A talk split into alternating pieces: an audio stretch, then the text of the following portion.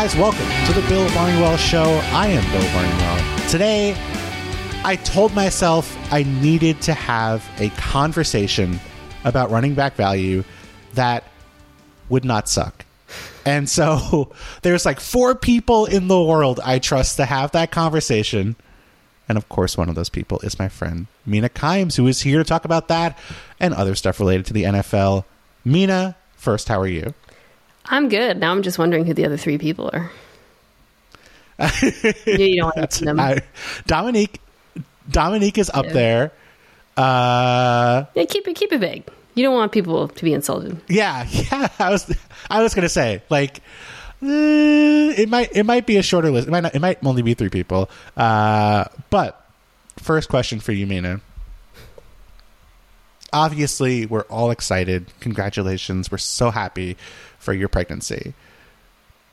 Were you happier about the Seahawks retro jerseys? I thought you were going to set that up as a fake out and congratulate me on the jerseys. So I was no. preparing for that. No, no. straight up, straight up question. They, well, I was relieved because um, they had been speculated about for a while. Quandre Diggs, who's a great follow on Twitter, the Seahawks safety, had been teasing this now for like two years, honestly.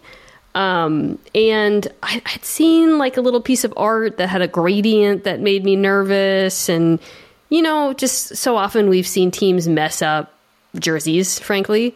Um, hashtag Indiana Nights. But uh, when they came out, I was just like, oh my God, these are perfect. And it wasn't just the, you know, that they adhered pretty closely to the the uh, throwbacks, but the little details like the, the you know the helmet with the the blue face mask and the gray, just everything just looked perfect. Um, these are definitely the best jerseys, definitely the Seahawks jerseys I've seen in a really long time. Would you support these being the full time jerseys? Uh, Bill, you know I'm very superstitious, so it really comes down to whether or not they win in them. Wolf Gray is gone. I saw that. Yeah. Were you surprised Neon Green did not get kicked it out? It feels like, you know, taking out Wolf Gray and leaving Neon Green is kind of like arresting the wrong perp. Like, I can't believe Neon Green is still in the Action Green. It's actually called Action Green, by the way. Sorry, excuse me. Right. Yeah. Which uh well I'm not I'm not a professional like you. Which um which Seahawks player to you best represents Action Green? If you think Action Green, what one player comes to mind for you as the Action Green era representative? Well, I for some reason Tyler Lockett has like several unbelievable tiptoe toe tap touchdowns in Action Green. Mm-hmm. So much so that once I had to paint one of them, it was a request, and I had to like it was I filled with disgust. Replicate the uh, Garnier Fructis color green. so I do think of Tyler with those. Um, but you know, it's fine. It's it's just embarrassing because they wear them nationally, and it's like, mm-hmm. you know, it's like your significant other finally meeting all your friends, and you're like, oh god, you wore that. Oh, oh no. god, jeez, did you get? Did you, oh, no. you know, yeah, wear flip flops. That's how it feels when they wear action. You, you were you're trying to dress the Seahawks at home before oh, the game. God, just anything but that. You know, hide it in their closet. Mm. Make them put a sweater on before the jerseys before the game starts. Anyways, I'm excited for the throwbacks. I like them. The throwbacks are so, good. so good. The video was good. Everything. The website was good. It was such an incredible performance. Absolutely one of the peaks of the off season for me. uh, it feels like other teams, like like if you're the Colts and you know you're running out Indiana Ooh. Nights the next day, you just have to feel so defeated. Yeah, I know. It's like when all, like the schedule release comes out and like you know like the Titans do something awesome, the Chargers do the thing, and I don't know what I'm not going to name a team, but you're just like ah crap, we just did like some clip art. God damn it. Anyways, Mark Davis posts posts uh, just a, a, still image. That would be funny though. Media. That would be good. I'd like that. Anyways, I I assume Mark Davis is mostly responsible for Raiders social media, um, but this is unrelated to the topic. Get into it. We are supposed to talk about today. Mina, let's have a running back conversation that is not terrible because we've had a little bit of this conversation, of course, off the air. We've had it on NFL Live. You've had it on various platforms. We've talked about this before. This is not a new thing. but I, I don't know about you. But at least from my perspective, it feels like this feels more significant. This stretch of the offseason where you have those four running backs who are free agents and the three running backs and Saquon Barkley, Josh Jacobs, and Tony Pollard, none of whom signed long term extensions. So I'll just start there. I mean, do you feel like public perception is different than it's been in the past, or do you think the situation itself is actually different than it was in the past? Yeah, I think it's a few things. I think um, to have this kind of confluence of stars not get deals done is the kind of precipitating factor behind this becoming like a big story, right? That and the fact that those stars and lot, and other running backs like Chris McCaffrey and whatever weighing in on social media are talking about it. But I think um, it, it, this offseason to have the you know rushing leader and Josh Jacobs and then Saquon Barkley, who's the face of one of the more popular teams in the NFL. Um, mm-hmm. Those two players in particular, to have them not even get like Derrick Henry, Nick Chubb style contracts, which were both about two years, 12 ish million dollars, right? Which I think is kind of what you and I maybe thought was how this was going to end. I don't know. To not arrive at any resolution, I think just really made people pay attention to it. Um, this is something that we've noticed. I've written. I, I, actually did a column about it in 2017. I just pulled up, mm-hmm. um, where it's really like the same stuff. Honestly, like I talked about a lot of the same stuff I've been talking about as far as like the structural, the reasons why, and then some of the structural, unique structural challenges that um, running backs face because of the CBA and the draft, and we can talk about all of that. So, but none of this is new. I think it's just the fact that like two stars became kind of the face of it and then talked about it has got people, um, not just, I wouldn't say like worked up about it, but like interested in why it's happening for more so than it, it's been in the past. Yeah. And, and it, it feels like you said, it's becoming this sort of, position wide concern, which doesn't really happen in other sports. You know, like there have been times, like you know, when Moneyball happened, Moneyball came out, like first basemen who were okay hitters yeah. were marginalized, but nobody. There was no talk of a first baseman union. You know, when the NBA went to you know uh, more three and D players and went smaller, it wasn't like centers were like we have to hold out, uh, you know, in mass, but it feels like there's more of a realization from the entire position, whether it's players coming up, whether it's players at their peak, whether it is these players who are in the prime of their careers who are like, yeah, this is a problem and it's not going anywhere. And, and I think when you look at the data for this, this is this is an issue that's been going on now for 15 years. Like it really stretches back to um, 2010 or so. And I think you know, you talk about other sport like positions fall in and out of favor, right? In sports and that that's just sort of a dynamic of. I mean, it's just there's no. I, I got into a stupid argument with someone about because they were like, "There's a conspiracy." I'm like, "Nah, there's not." Like, you know, it's just it's like uh, somebody got mad at um, me for posting data. It was from um, uh, Timo Riske, I think is his name at PFF. Anyways, basically showing how running backs um, peak in production earlier in the career dramatically relative to other mm-hmm. positions, right? And somebody was like, "Oh, Dad, like, can't believe you're posting this." I'm like, I don't know. It's like getting mad at a weatherman for pointing out climate change is happening. Like, it's just happening. Like, it's just the football's changing. Okay. But where I think there's a unique moral component to this, and where I think um, it becomes worth trying to find solves as opposed to just acknowledging kind of the realities of the position and the salary cap, mm-hmm. are when you recognize not only you know our running backs obviously fun and cool to watch, and I think is why people care. Yes, exactly. There's that aspect of it also. But um, you know, it's a dangerous position, and it's because, mm-hmm. and, and, this is something I've talked about a bit because. Uh, football in foot in the NFL, it takes so long for players to get paid for their work or to access mm-hmm. the free market, rather. Um, it's unique in that this position where you peak really, really early and you succumb your body to a lot of physical punishment, you're unlikely to benefit financially now more than ever from all of the work you do early on. And that's what I think makes this unique bill as opposed to like saying, well, you know, like the NBA centers got paid less or whatever. You know, like this is mm-hmm. this is different. Like there's there's something very unique about sure. watching a running back who you know, is so impactful in college and maybe his first two years in the NFL and then never get really paid. I think it's it, it's something very different from other positions in other sports. I agree wholeheartedly, and even on top of that, even beyond the physical toll being paid uh, with these players, it's that their careers, which we knew from years past were already projected to be short. NFL careers are shorter than careers in, in most other sports.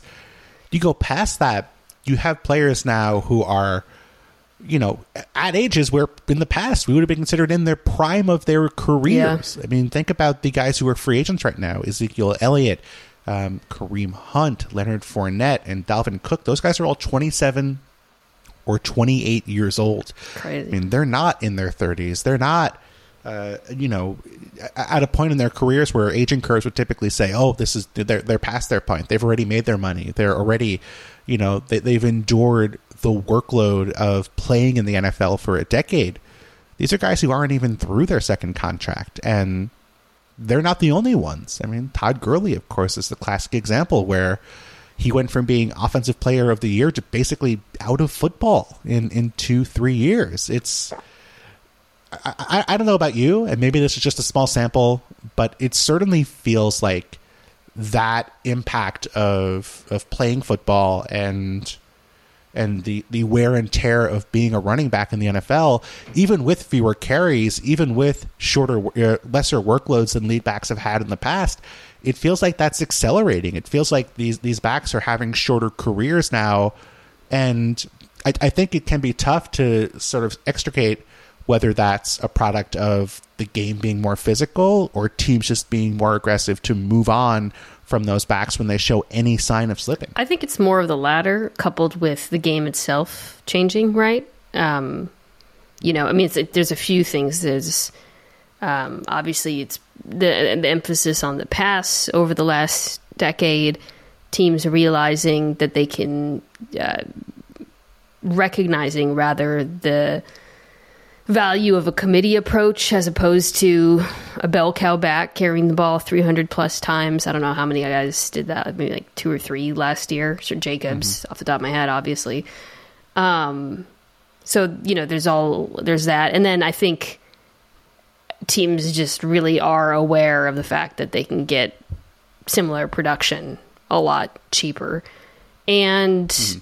it's you know, like like Dalvin Cook is a really you, you brought up Dalvin Cook. I think both you and I were not particularly surprised when Minnesota decided to move on, and I think the fact that they weren't able to get any trade for him was pretty indicative of how he was viewed around the league. We'll see what kind of contract he signs for, you know, in free agency, mm-hmm. but um, this was not like a outlier opinion that it made sense for them to move on. And and I think like as analysts who try to evaluate teams' moves based on what they're doing within the constraints of a salary cap and how they're optimizing their roster. On one hand, we're like, this is the we get it. This is the, this makes football sense, um, while also recognizing the you know um, sort of what you alluded to earlier, which is the net result of that logic and aware, like a logic awareness, um, paying attention to changing dynamics of football is resulting in these shorter careers and, and, and the fewer second contracts. This podcast is proud to be supported by Jets Pizza, the number one pick in Detroit style pizza. Why? It's simple. Jets is better with the thickest, crispiest, cheesiest Detroit style pizza in the country. There is no competition. And right now, get $5 off any eight corner pizza with code 8SAVE. That's the number 8 S A V E. Go to jetspizza.com to learn more and find a Jets Pizza location near you. Again, try Jet's signature eight corner pizza and get $5 off with code 8SAVE. That's number 8 S A V E. Jets Pizza. Better because it has to be. I mean, we can point to the evidence, and there's plenty of data. You can look at the teams that have won the Super Bowl, and so few of them, really stretching back to the Marshawn Lynch Seahawks being an exception. Um, so few of them have been teams with expensive yeah. running backs or you know backs that teams that have committed significant capital to running backs have not generally been teams that have won. But I, I guess I wonder, you know, and two players come to mind for me as examples that maybe we're not capturing the full impact of running backs on NFL offenses, and it's Christian McCaffrey and Derrick Henry because of their two situations. You go back a couple years ago um, to the second half of the Tennessee season where Derrick Henry was out, and even though they were the one seed in the NFL, that offense cratered without Derrick Henry over the second half of that season. Maybe cratered is the wrong. Word. Well, they ran the ball pretty well without him, if I remember correctly. Right, they did. D'Onta Foreman was good, and D'Onta Foreman was good last year, replacing Christian McCaffrey, but you know, their play action game slipped. And I know we have the research from our friend Ben Baldwin about play action and, um, you know, about how you don't need to run it. That doesn't, you know, this doesn't matter what kind of runner it is. Uh, you know, a lot of evidence saying that the act of play action is more important than the things that lead up to that particular act. And I believe that. I think there's a lot of evidence for that. But then you go back to last year and Christian McCaffrey, and you tweeted out the numbers for the Niners yeah. before and after they added Christian McCaffrey. And not only was it staggering, the difference, they went from being one of the worst offenses in football to, I believe, number two or number one in EPA per play with Christian McCaffrey in the mix. But I went, and for my column today, uh, which is the stupidest thing in the world, like a butterfly effect for last year, um, I went and looked at the, the splits for Christian McCaffrey on off the field, tried to eliminate the game, the situations where you know, each team had uh, at least a 20% chance of win probability because they didn't want to have situations where the Niners weren't really trying to score.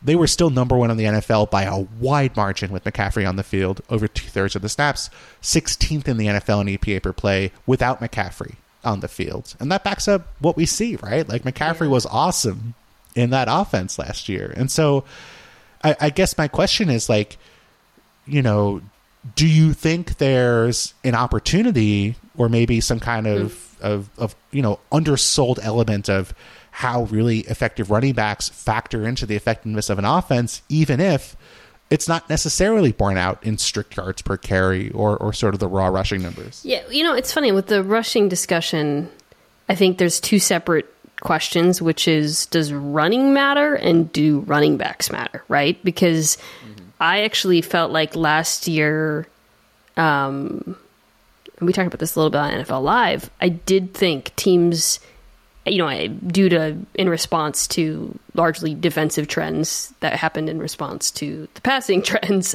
um, teams that could run the football really efficiently uh, benefited from it. it. Became more important than I would argue in previous years. In fact, I just posted a clip. This is what I was laughing before we started, where I talked about how I actually think the Eagles' run defense ended up being a problem. It was certainly a problem in the Super Bowl that they had a very bad success mm-hmm. rate at stopping the run. So you know, just kind of uh, mm-hmm. an efficiency basis. And I think maybe it wouldn't have been a problem f- four years ago. But because teams like Kansas City were like, "Oh, we're gonna learn, we're gonna we're gonna run the football. Oh, you're gonna let us run the football? Okay, we're gonna run the football, right?" Um, so, anyways, that's a long-winded way of saying. I was laughing, by the way, because um, an Eagles fan quote tweeted it and said it won't matter when all the running backs go on strike. That's um, oh no, extremely base take. I love it. Um, no, but I think so. I think I, I, guess I want to start by saying I think running still matters, and I actually think it's kind of on the upswing of mattering a little bit more. Um, mm-hmm. But as far as whether like individual backs matter, I really think it's so offense specific. I mean, with the Niners, for example, I would contend that McCaffrey mattered more to their passing game than their rushing attack. And a big part of the reason why that offense became so efficient after the trade, I think, is because of what he was able to do in terms of being a mismatch weapon for Kyle Shanahan and his very unique scheme. Nick Chubb, I think, is the best running back in the yep. NFL, right?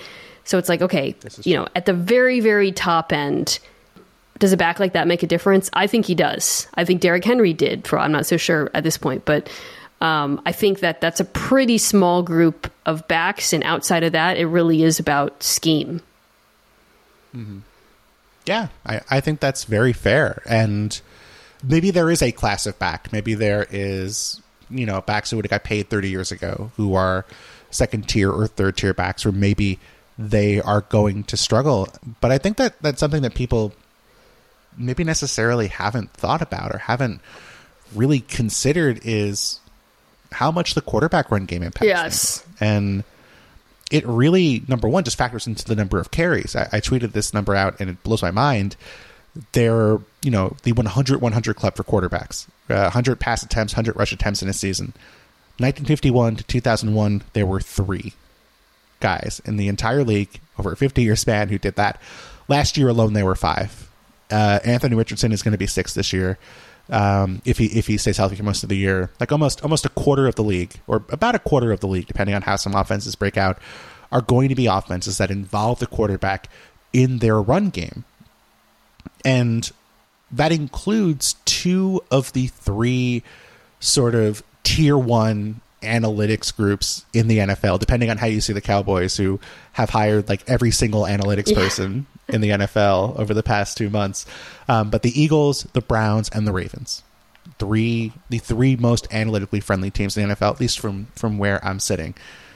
Not only do those teams run the ball a fair amount, but two of them have a quarterback who runs the ball extremely efficient, efficiently, who is now getting paid in part because of his ability to run the ball efficiently.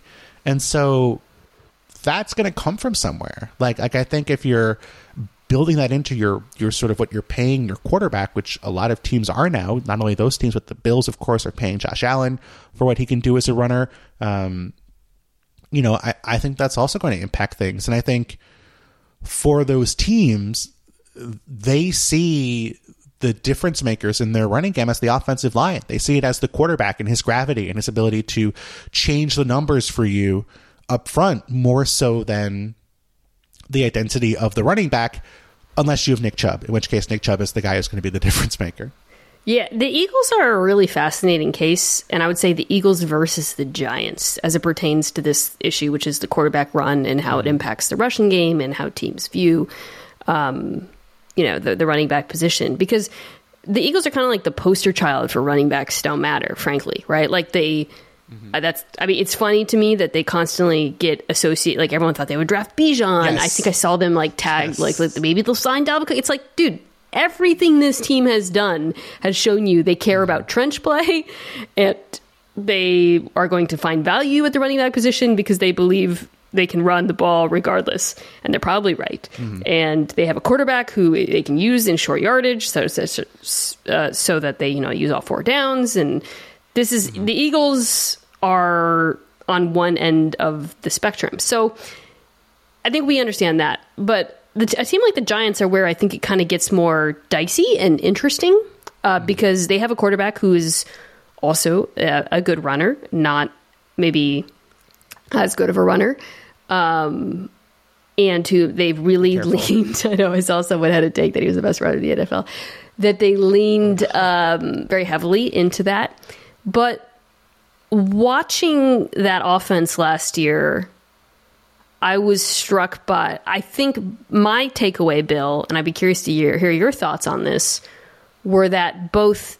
I thought Saquon really benefited from the presence of Daniel Jones, and I thought Daniel Jones really benefited from the presence of Saquon. I think it's a big part of why um, Jones ranked third in the NFL in yards before contact per carry. I think defenses did not aggressively play him in the run and were uh, more likely to um, try to get him to keep the ball. So I, I I would be very curious to see. Okay, you have a defense, you have a quarterback who's like a pretty good runner who I think benefits from the running back.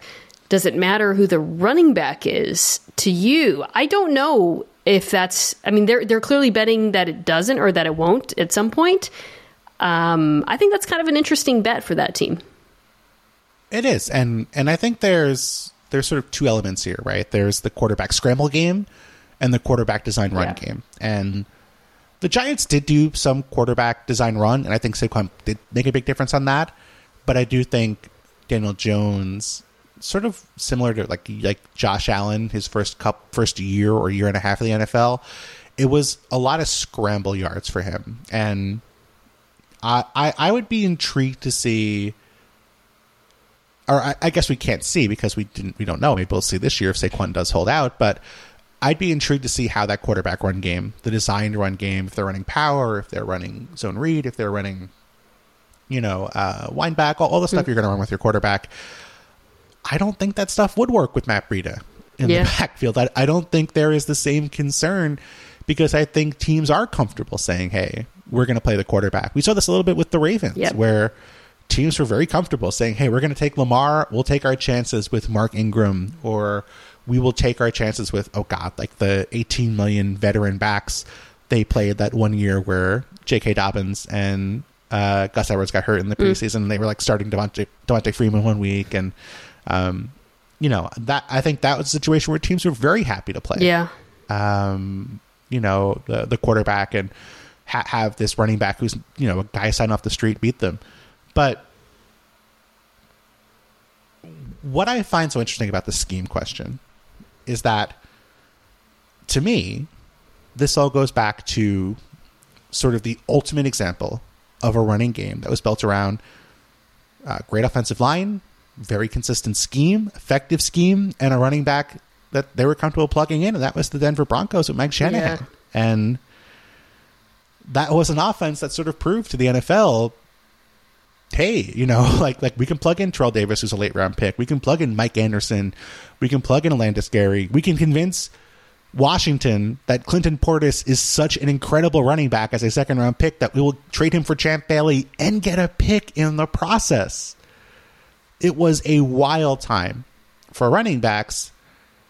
And yet you go all the way forward to 2023 and Kyle Shanahan, who was on that on, on that staff, who was the son of Mike Shanahan. He was was he not on the staff. He was he was the ball boy, but he was there. He was you know play, paying attention certainly. He was there in Washington when it worked. He was there in Houston, uh, building an offense around Arian Foster. What did he do this year? He didn't go out and just say, we'll plug in anybody. He went out and traded like a first round pick's worth of draft capital to get Christian McCaffrey. Like, there's this disconnect between, I think, the public perception of, ah, you can just plug anybody in there. And I think when you look at the smartest people in the NFL or the people who are perceived to be the smartest people in the NFL when it comes to the running game, it doesn't feel that way. It does feel more specific about e- even if the results turn out that they can just plug in different people or they get the same results. It feels like from their perspective, it is not that simple by any means. Yeah, I think it, they every coach has a pretty different approach to it, right? Depending on their system and like the Eagles and the Niners are both really smart teams. So, you know, when the Niners did that trade, Bill, I didn't think that it would work out. Frankly, I thought it would be fine. You know, I, I guess I, you know, I was always harbored concerns about McCaffrey and his health. I did not think it would turbocharge their offense the way it did. But again, that it, that a lot of that was just like I didn't think that it would affect the pass game as much as it did. Um, and I've it should I should have thought that because of the things that Shanahan does that make him great and why McCaffrey makes so much sense for them. But I think like isn't that like the perfect example though that like Christian McCaffrey can leave Carolina and they can actually get better at running the football, but then join the Niners and then suddenly their offense becomes awesome. Like it, that to me is like Yes. the perfect illustrative example of how football is not simple. like, uh, yeah, it's just not. Um, I would hope, you know. I hope that um, he has continued success and Bijan and Jahmyr Gibbs, um, you know, become the sort of like they always say, like where they're offensive weapons, but they actually are that those offenses are able to who, which obviously share some DNA, are able to do something similar that returns value to the position because you know that would be great.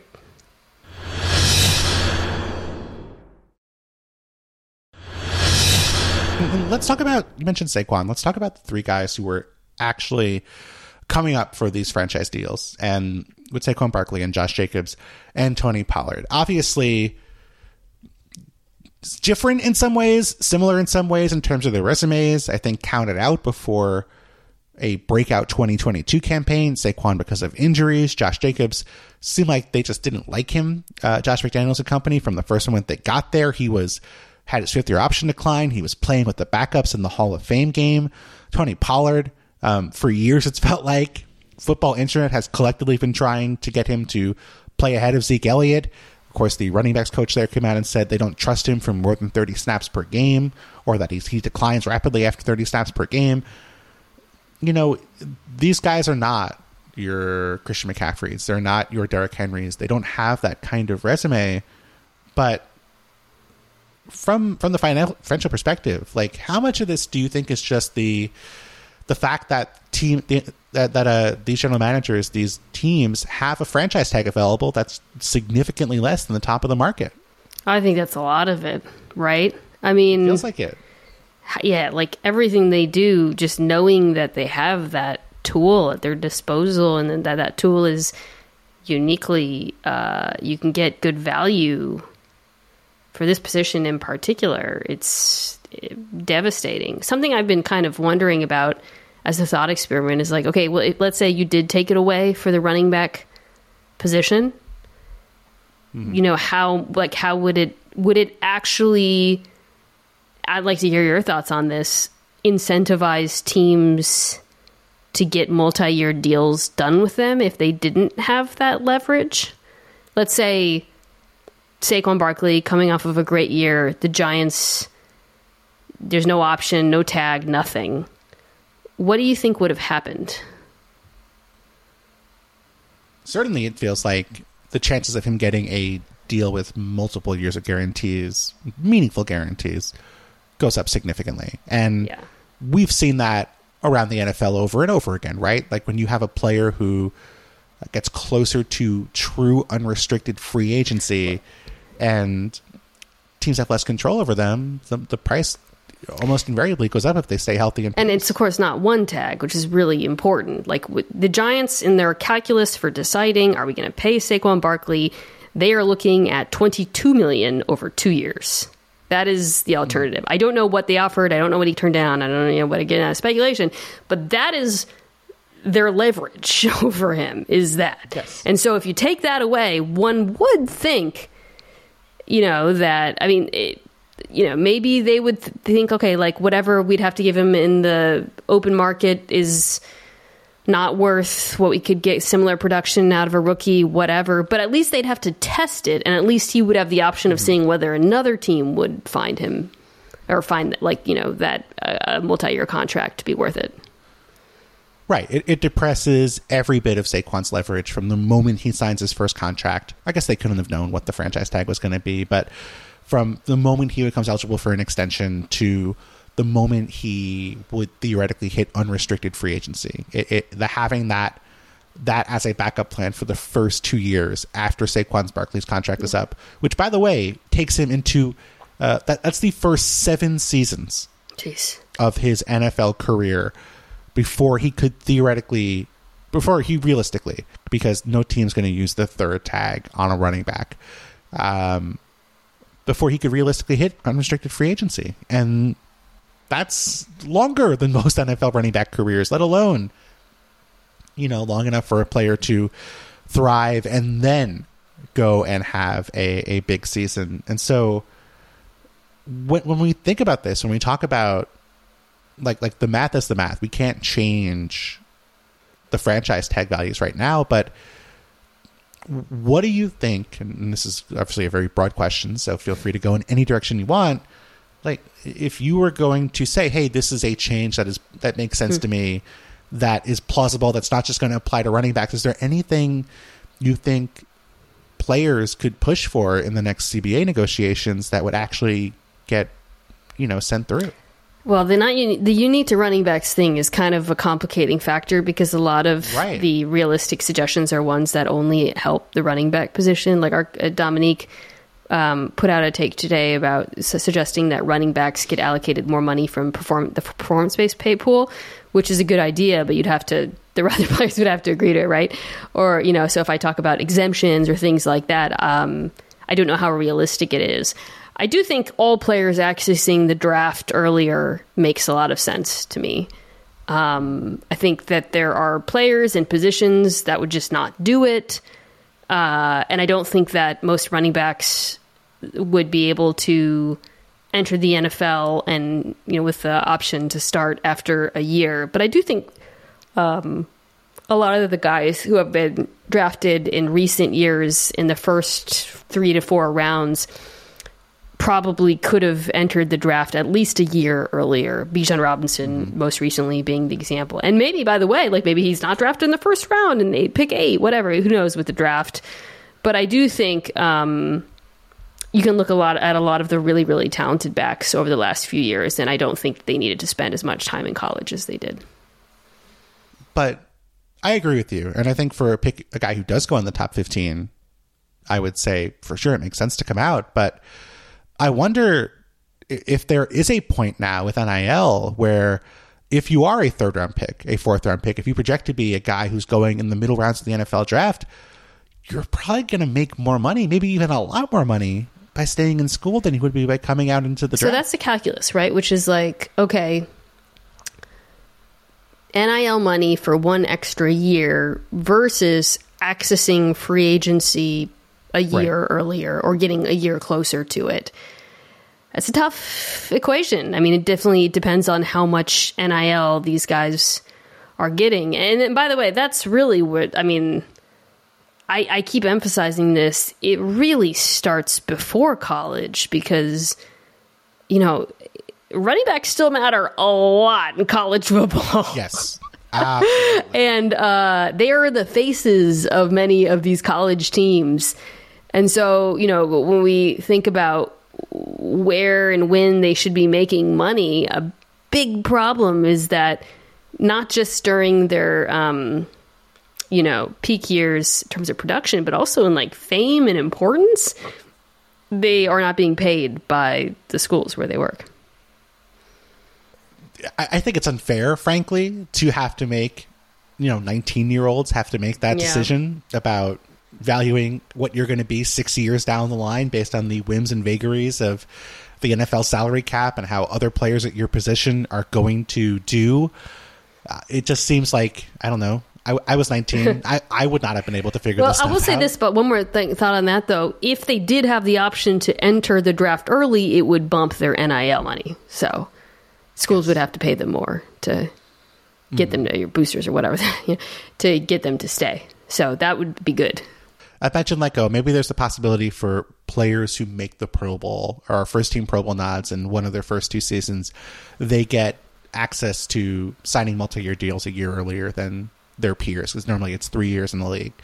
Maybe that's a solution. Maybe the league changes the way the franchise tag works, and so it's a little more expensive. Maybe there's a pushback there, and that makes that sort of leverage of running backs not having um, a franchise tag commensurate with the top of the market makes sense. Maybe that's the solution. But the thing that really concerns me here is that this isn't going away. Like this is going to get worse in the next few years. Really, the only running back who feels like he has a significant chance or meaningful chance of topping Christian McCaffrey's deal before Bijan, who has not played a single NFL snap and is three full seasons away from possibly even earning an extension is Jonathan Taylor.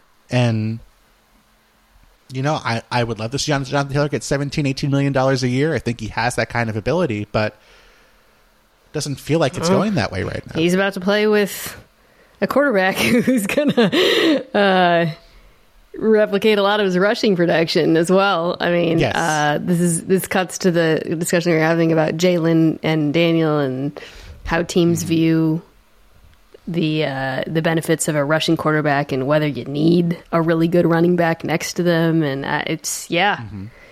yeah, it's um, it, I I would be surprised if outside of uh, to me, I think that the McCaffrey example is going to be the only one going forward where I think we see big contracts again. Like if Bijan can be that guy that they're talking him up as, right? Um, mm-hmm. And if he actually is like a total weapon and allows the Falcons to uh, manipulate defenses the way San Francisco has, I could see that potentially working for him. I, it's just hard for me to imagine just like a pure runner getting a gigantic contract again. That's what I was going to ask you. Yeah, I mean, you know, you mentioned the impact of the Chiefs having a guy like Isaiah Pacheco, yeah. where if we saw in the AFC Championship game against the Bengals. Like the, the Bengals came out with a I think a four man front uh, on third and three, and the Chiefs didn't run the ball. When that happened again in 2022, the Chiefs had Isaiah Pacheco. They ran the ball. They got first downs. Isaiah Pacheco was a valuable person for that football team, but he's not. He's he's not a terrible receiver by any means, but it's not the strength of his game. Um, the Bills just went out and got Damien Harris, and my theory is that they're emulating or copying the Chiefs, depending on how you want to frame it, and they're going to have more uh, 12 personnel sets this upcoming year, and they're going to be more physical when teams come out and play with super light boxes against Josh Allen and company, and that makes sense. But Damien Harris is not getting paid a lot of money, so when you look at Nick Chubb, who we both agree, we both think is the best pure running back in football, but is a guy who does not figure significantly into the passing game. He is really a throwback pure runner. Do you think he's the last running back like that to get paid top line running back money? Or do you think from this point forward you have to be someone who is at least a Saquon Barkley level receiver to justify teams even giving you the franchise tag. I think it's it, the, the it's just very team specific. I think if you're a team with an okay offensive line but a very good running back and you have success running the football and it's sort of what you're it's the engine of your offense and you think that back is young enough to where still get more production out of him. I think a team like that will probably give out more Derrick Henry, Nick Chubb style, style contracts, which are really just like the two year deals, right? Um, but it has to be the right team because, like the Eagles, a team they're like, um, well, the Chiefs are a great example, Bill. Like, I know that they really saw a difference with Pacheco running the football from some of the other backs on their roster, but I also believe that mm-hmm. that front office probably attributes uh, their success to the fact that they have one of the best interior offensive lines in football, and that's a group that mm-hmm. they've spent well. Thuney got a lot of money, and uh, otherwise they've got rookies, but they're probably going to pay those guys a lot of money. That would be my guess, mm-hmm. overpaying a back. Um, so it just yeah. kind of, yeah, I think more often than not, we'll see the money continuing to flow to the offensive line and, and, and um, obviously the skill players. Although again, actually, that, that, that's the thing that's kind of interesting with, with, football changing a little bit, where like we talked about, um, with it becoming a little bit easier to run the football. I'll be curious to see the impact that that has on, um, you know, where teams spend money, like whether tight ends finally get paid a little bit more is something that I'm very interested in as well. No one's really talking about that. But uh, as far as like whether any backs will get big contracts again, I think the examples are going to be pretty few and far between.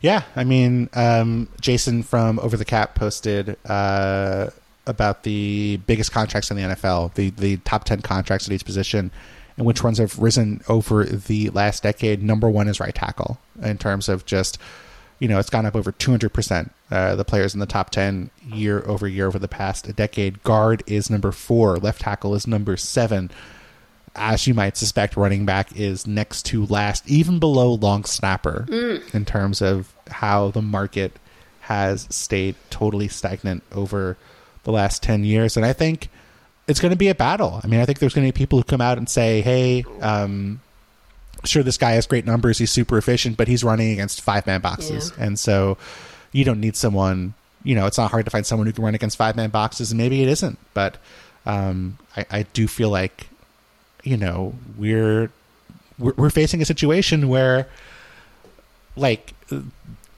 the numbers are the numbers but and and there's not like having some kind of moral compunction to pay players seems unfair because of course everyone should get paid more. You know guys mm. in special teams should get paid more. Long snappers should get paid more. Um, edge rushers should get paid more. Punters should get paid more. Like i think making distinction between running back and everybody else is a little unfair but it does feel like there's more here. It, it, does feel like reducing it to you can plug in anybody doesn't do anybody any favors. And I think we're beginning to see at least anecdotal evidence that when you have a special player, it does transform your offense, which is something that teams would say has been the case for 70 years. So, uh, you know, maybe it will change. Maybe running backs will be seen. Maybe some some version of a running back that is more McCaffrey like or more Austin Ekeler like will be seen as a essential piece of the offense. But like that that construct in our heads of the you know, the bruising bell cow 300 plus carry back. It feels like that's gone. I think what's different is just the recognition. Like, I think teams now understand context better than they did before, right? Like, you talked about, okay, a, a Chiefs are really example of this, by the way. Okay, they know that their running back is running into a lot of light boxes, right?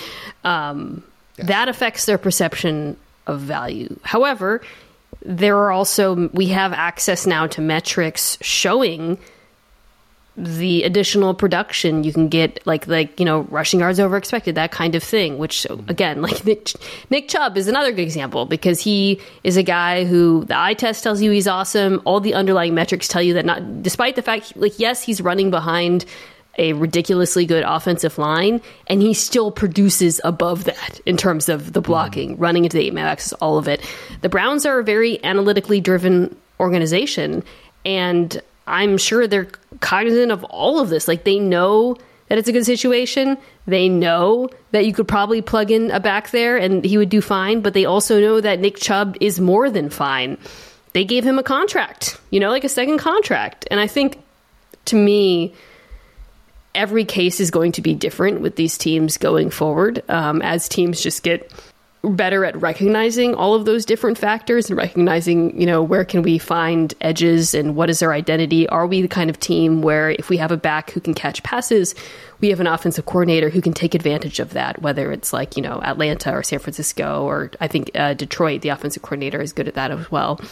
Okay, cool. Let's find that guy, you know? So I, I, I think trying to, it's, it's, a moment in football where yes, con- running back contracts will probably never be what they were, and we've discussed kind of why the position is unique and why we are talking about it in a different way from some other positions. But I also think it's a moment where smart teams can figure out how to get more out of special players too. So hopefully we do see more examples like that. Okay. So here's my theory. In 10 years, you know those tweets that are like for a million dollars, could you get five rushing yards yeah. on five carries? That's going to be every running back in the NFL. It's just random guys who went online and said, "Yeah, I can get five yards and five rushing carries," and that's all the running back position is going to be. oh man! Well, if uh, you know, if teams total, if the running backs did go on strike, then all of the defenses would just roll, just play like you know fast and light, and then the one team that decided to actually give about running the ball would be dominant and awesome. So that's that's why football is great. Uh, that is why football is great. It is a a strange cycle. But Mina, of course, thank you for for indulging me yeah. in having a thoughtful conversation about running back value that hopefully was not uh, the same conversation that it feels like. no, like. it's interesting. Every single it's an interesting time for, right now. for for Vax. I really think um, I think the picture has gotten a little bit more complicated over the last year or so. Yes, and hopefully that'll lead towards positives for backs too, as opposed to strictly negatives and, and people like me just finding you know stats to try and, and poke holes in people. I think there's a lot to be gained from running backs. Um, Mina, I I feel dumb asking this because you're everywhere. Please tell the people where they can can find more of. Yeah, we're doing division previews on the Mina Kimes show featuring Lenny. Uh, just did the NFC East with Greg Rosenthal, which was a ton of fun. Next week, wow, doing the AFC West. Yeah. Can you can you tease who your guest is going to be for the AFC West? Uh, JP Acosta is, is is doing the AFC. Nice. Wow. Tremendous. That's very exciting. Um, and of course, you're on social media as well. Yeah, yeah you can follow me there. I'm on Threads. follow me on Threads. Oh no, are you actually on Threads? I have not. I, yeah, I've been. I keep forgetting to post, but yeah, I am. I I feel really bad. I made my friend. Uh, I didn't make my friend. My friend offered very nicely to give me a blue sky invite blue like sky. two days before Threads launched. Yeah, just just just the disdain in your voice. Please. No, no, I just I, I just was like, God, I really hope I don't have to figure this out. What if I just my Threads account was just like insanely like pro rushing takes, you know, just running back Stu, you know, just like leaning into it really intensely. I do like the idea of just you having drastically different personalities on different social media networks. Smart. That's just smart. You're just ahead of the game. The, I think that's the move: is pick different teams to win the divisions on different platforms. Mina, thank you so much. All right, thanks so much to my buddy Mina Kimes for hopping on the show today. Hope you guys enjoyed that running back conversation. I felt like we should have something um, that was, you know, it felt like addressing that topic. A lot of people are talking about it. Hope you guys felt like we hit the the conversation in an interesting way. Um, and we have more coming next week, more audio here on the Bill Barnwell Show. So thanks so much for listening, and more NFL content next week.